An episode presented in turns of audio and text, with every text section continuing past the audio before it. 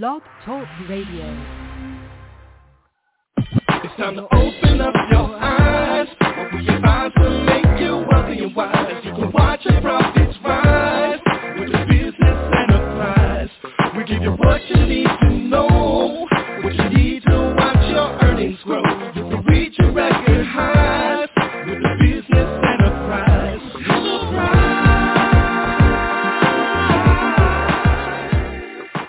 Listening to Enterprise on Blog Talk Radio with your host, Erica Collins.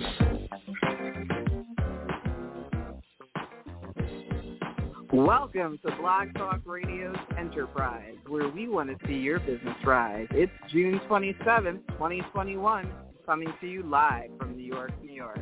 It's been a hot week in the town that never sleeps. While some of you are hoping for a miracle in Florida and others are trying to figure out July 4th plans, we have a wonderful show for you today with the miracle Glenna Johnson of Alaine Seri. Good evening, Glenna. Hi, Erica. Hi, everybody.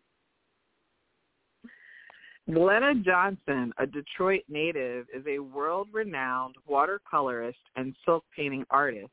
Her scarves are worn by many diplomats, corporate executives, entertainers, and patrons of the arts.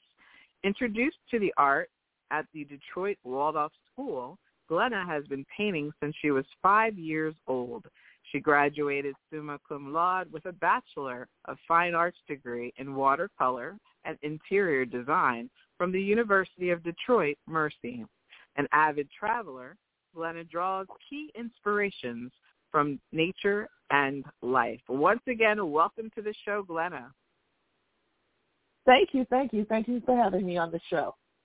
So I'm we very like excited. to do a little thing where we take a little travel back into time to when you were a little girl. What did you want to be? Actually, I wanted to be an astronaut. I wanted to be just like Lieutenant Uhura on Star Trek.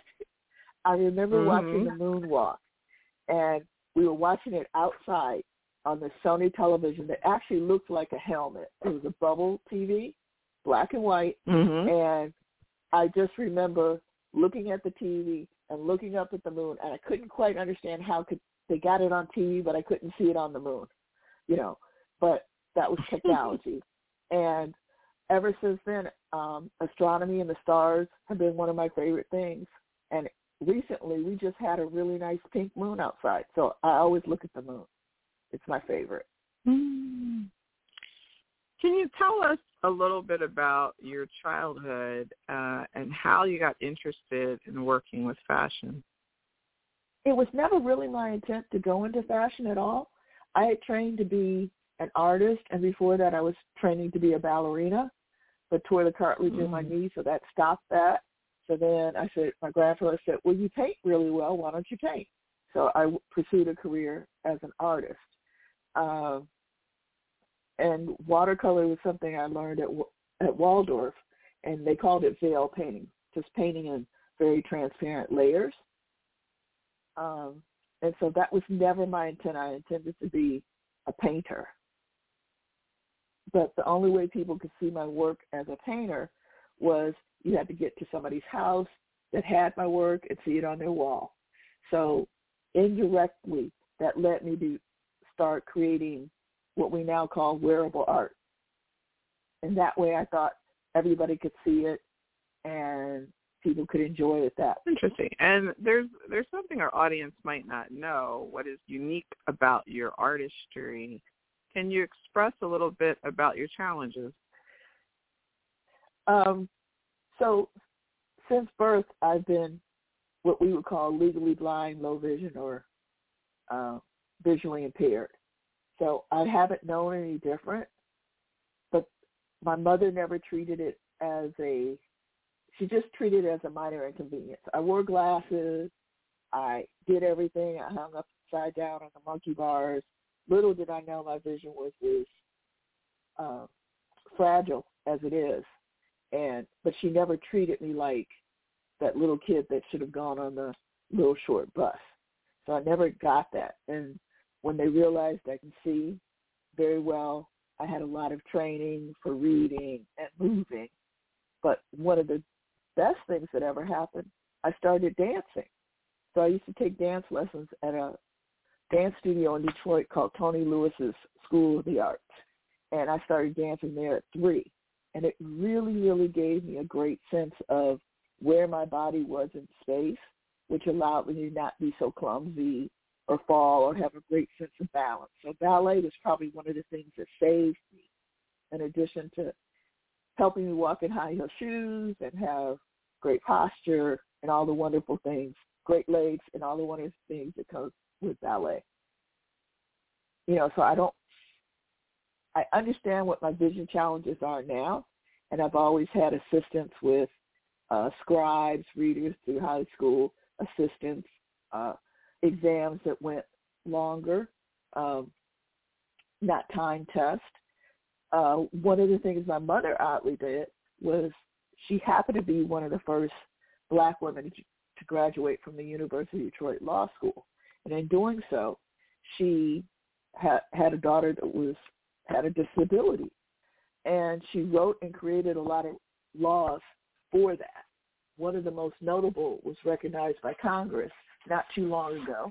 And uh, large print menus are the law, stands of glass that have demarcation on them so you can tell that they're there. Um, Mm-hmm. I have a thing from the congressional record that was honoring uh, my mother, and it was done on February 2020. And it just states a lot of things about her social work and all her accomplishments, and it lists all her um, laws that she created that became federal laws, in addition to laws in Michigan. And what what was your mother's name? Lois, L-O-I-S, Warren, W-A-R-R-E-N. Wonderful, wonderful. That's right. How did your experiences prepare you for your venture? Um, I was very, very lucky to travel. Uh, Waldorf gave me the realization you see it, say it, make it, do it, experience it. So if I couldn't read it, we experienced it. And my mother and I traveled a lot. We actually went from Detroit to California in her convertible down Route 66 and stuff, and we went to go visit my aunts and uncles in California. That was probably one of my favorite trips. Um, I've been fortunate enough to travel because of business, interior design. So I've been to Paris, Milan, Amsterdam, Italy, Greece, Rome, Florence. Um, I used to work at a marbleized paper company called La Bottega di Firenze, and they marbleized paper. And my boss saw that I had mm, artistry, and so she sent me to uh, Florence, and I learned how to marbleize paper. And in doing so, we created a marbleized leather line that was handbags and small leather goods. So we started marbleizing on leather, and they hadn't done that at that point. And so that's what I brought to, that's what I took away from Florence and all the wonderful things there. But it was kind of a big coup. As I said, this would look great on handbags or carry-alls.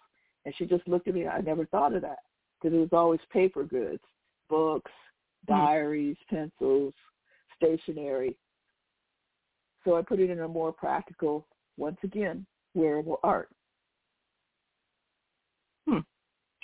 So it seems like you you would catch the vibe of these different countries and kind of bring them into physical space, into a visual space.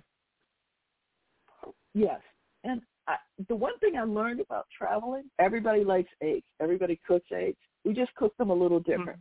So we're more the same than we're not. You know? True. Some places I didn't true. like the eggs. Like I don't like the eggs in France. They're runny and I'm like, ew. but but you know, you go different places. you go different places and you learn what you like and you bring that back with True. you. And I think as as Americans, I think we should travel outside of the continental United States. And especially as people of color, when you get outside of Mhm. the United States, There are more people Mhm. that look like us than not. And so all of a sudden you're like, wow, this is kind of cool. There are all the black down oh wow! I, I, I was just blown away. I I had never felt such freedom before.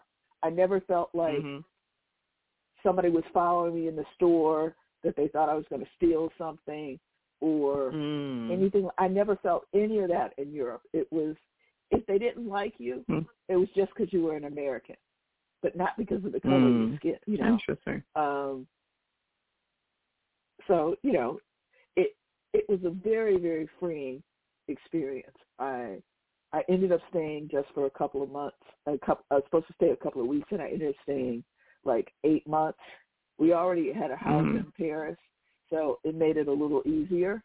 Um, And Mhm. at that point, my mother had passed away in '99, so I was totally lost, losing my parents. Mhm. I was an only child, and she was my parent, my only parent, and Mhm. I was devastated. So I was, you know, Paris was a good place to kind of relax and take in all the beautiful things that that city has to offer. I mean, there's not one spot that isn't exquisite. The flower shops, the the stores, the window displays are just incredible. Nothing like I had ever seen before. How has the coronavirus pandemic affected your business? Oh my goodness! Wow. Uh, we were all set up to launch AlaineSeri.com uh, in 2020 for Mother's Day, and what it was the perfect opportunity to introduce the scarves to the world. Mother's Day, everybody wants to give their mother, you know, an incredible gift, and we're always looking that, for that perfect gift to give our mom. And Mm. we were all set and ready to go, and then the virus hit. Uh, and we had a lot of money out in the world, and we really couldn't do anything about it. We had scarves being manufactured in different parts of the country and in the world, and they were just everything was just up in the air. And I was just like, oh my goodness. And my partner, uh, Dre Clemens, that's my patron that helped me uh, produce these scarves.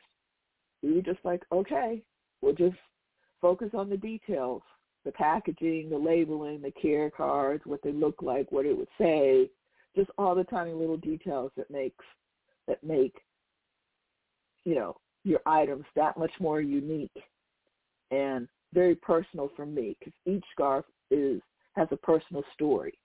Like the green scarf uh, is called LGW. I thought for years that my mother loved green. So early on, starting back when you got to go to the Little People store at Dayton Hudson's in Detroit, I bought her green jewelry or green things, vases, jewelry, books, shoes, scarves. Well into my 30s, she finally sat me down and we're having cocktails. I was finally old enough to have cocktails with my mother. Woo-hoo. And uh, she said, Glenna, I, I have to tell you something. She said, I was like, what, mommy? I didn't know what she was going to say. She says, Glenna, I hate green. You like green. I hate green. I was like, really? She said, I- I just accepted it because you were always so excited to give it to me. She said, I knew what, what was in the box. Whatever was in the box, it was going to be green. so, That's a great but as story. mothers do, you know, as Mhm, mothers do, she was true. always really excited and loved it. And oh, you want me something great? Oh, you know. so hmm you never know. Each so each scarf has a story. When you go to the website AlaineSeri.com, um, Aunt Jean, Miss Rose was one of my first influences. Uh, she was actually a black teacher uh, at the Waldorf School, and not well until I was into graduate school did I realize not a lot of people had ever, ever had an Afro American teacher, male or female, in their life. So I was like, wow. And I had her from Mm. kindergarten to the eighth grade. So she was Hmm. definitely one of my fashion influences. She was very fashionable and stylish, along with my mother and my dance teacher, Tony Lewis. Those are probably my big influences when it comes to fashion. What are some of the positives and negatives of starting your own journey? Uh, wow. I think we'll start with some of the negatives. Just having a, a disability and uh, navigating just the world in general, um, being in business and having to communicate effectively with people. Um, the the written word is not my friend because I'm also visually impaired and dyslexic. So hmm. writing and reading the written word was very, very difficult. So memos, letters, things that you would communicate and convey your business with were very, very difficult for me, if not impossible. Um, so a lot of times I was very blessed to be surrounded by friends that helped me um, create my business. My first um, interior design client uh, was actually Coleman A. Young, a mayor of Detroit, and um, hmm. uncle was an architect, Roderick E. Warren. And when I went, I made the presentation. This is back. We didn't have computers. You had these great big uh, boards, and you had the fabric mm-hmm. on them and all the paste up things. And so they, I gave the presentation. It was great. And so the guy, the men in the room said, "So, little lady, where's your boss?" I'm like looking up and like, what do you mean, where's my boss? I'm my boss. They said, no, no, no, no, no. The man that runs the company. Where's him? Where is he? I said, there's no man that runs the company. And, and they said, well, okay, come back when you have the man that owns the company. This is really good. We'll talk to him about the details. And I went out the room totally confused, like, why does there have to be a man? I didn't understand. So right. long right. story short, long story short, my uncle Roderick became my Remington Steele. So he became my imaginary boss that was a man. And I would call on the phone and he would act like, oh, yes, do this, do this. Okay, how about if I do this? And so we just played that kind of Remington Steele um, wow. thing for a very long time. And mm. I went back, made the same presentation, my uncle Roderick was there. We got the contract. It was great, and it was definitely a lesson on how one is perceived early on as a woman. And this was the mid '80s, so you know we mm. weren't really people didn't think women could run a business, and you know I was only 23 or 24 years old, so they were like little lady. Yeah, so Interesting. That was hard. So that was kind of hard being female and challenging and then the whole dyslexia thing. So I had a lot of people that helped write things for me, contracts. Um, the positive would be, if those are even negatives, the positive would be that I've gotten to create my own line of silk scarves. It's been 20 years hmm. in the works because my hmm. scarves were so detailed and they look like watercolors. And it was always very difficult to capture the image. Um, we tried silk screening them, but they didn't look the same. We couldn't get the same fluidity that we could get with the silk on paper or the silk, the paint on paper or silk. So on and on, we kept trying to find different ways, different ways to reproduce them. And finally, technology kept kept up game to meet my scarves. So it was technology mm. finally caught up to my scarves. And so that's mm. how we're able to give you these incredible images um, that I originally painted because I could only paint, I couldn't paint 20 scarves in a week. So when large stores asked me for, when Neiman Marcus asked for scarves, I could only maybe produce 20 or 30 in the course of six months, maybe a little bit more, but that was it. They were original. So once they were gone, they were gone. And they said, can we do some more? And I was like, uh, yeah. you know. for the right. Uh, I think you're mass producing uh, behind the scenes. I could, um, right. I could try, you know. So it became quite challenging, and so it's always been a goal to find the most appropriate way to capture the images, um, and we succeeded. They're exquisite. They're absolutely positively. I, I look at them and yes, I'm going, wow. I've seen some of I your work. It's amazing. Yeah, and even what I go or, wild. Who are like, some of your I most, didn't know. Uh huh. God, or who are, are some of your most notable projects? Um, Have you um, actually purchased them? Or good. Uh, I would say working with OBD Organizational Black Designers and meeting some incredible um, artisans, directors that are actually black, that are in the fashion industry, in the design industry, architecture, um, production.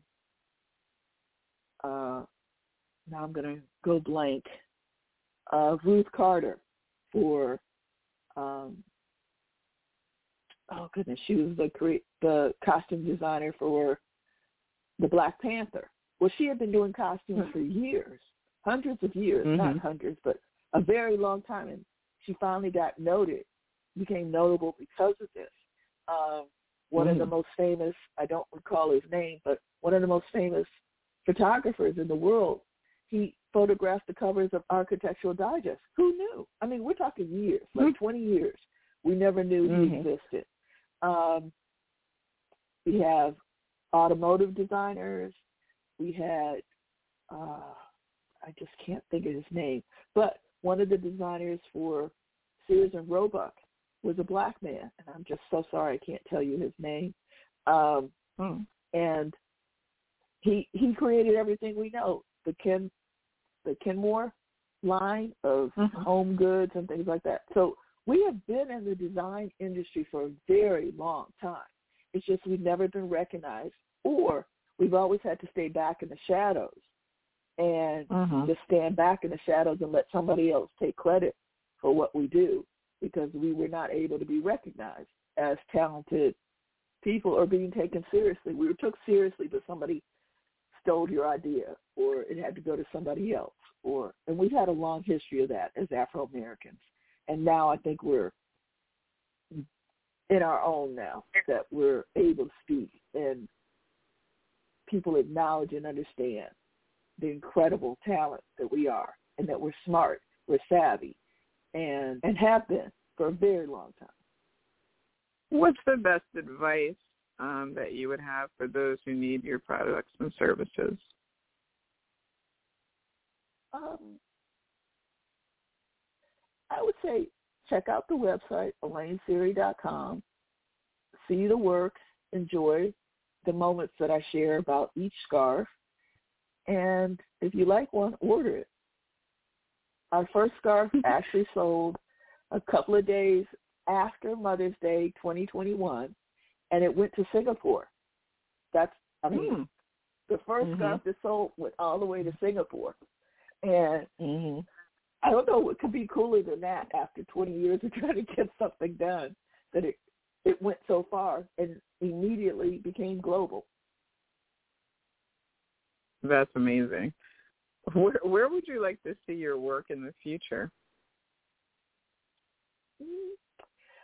I would really like to go into home decor, interior design, bedding, sheets, upholstery, draperies, um, maybe even sell a few of my things at the Smithsonian Museum shops. Early in my career, mm-hmm. I was an exhibit designer, one of the first women, black women, in the design industry at the Smithsonian. And it would be really a nice little sweet piece of pie to being sold at the shops of the hmm. Smithsonian. Okay.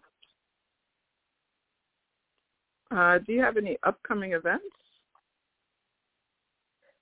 Uh, there's a few things in the works um, that I don't want to share until they become real.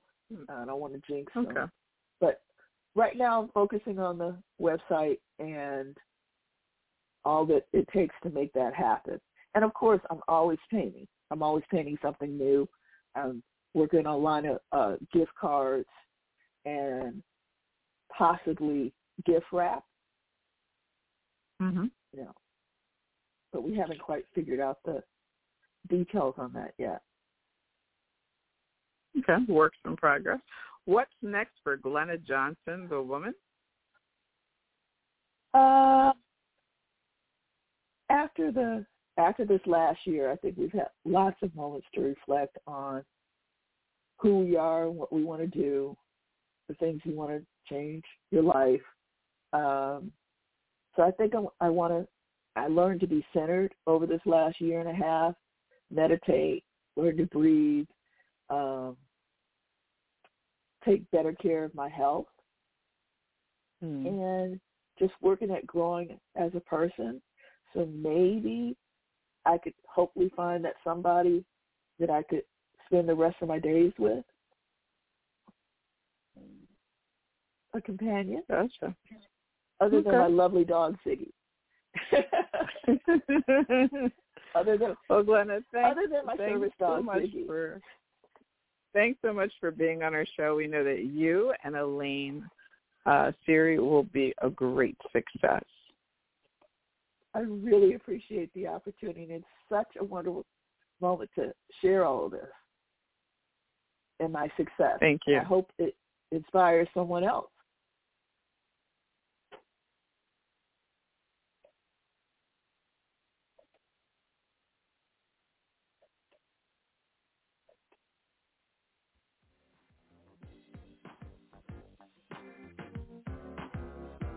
Thanks for listening to our 2021 Business of Fashion series on Blog Talk Radio's Enterprise.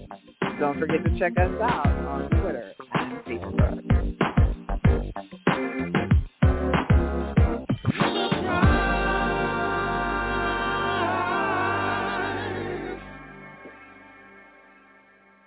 You're listening to Enterprise on Blog Talk Radio with your host, Erica Collins.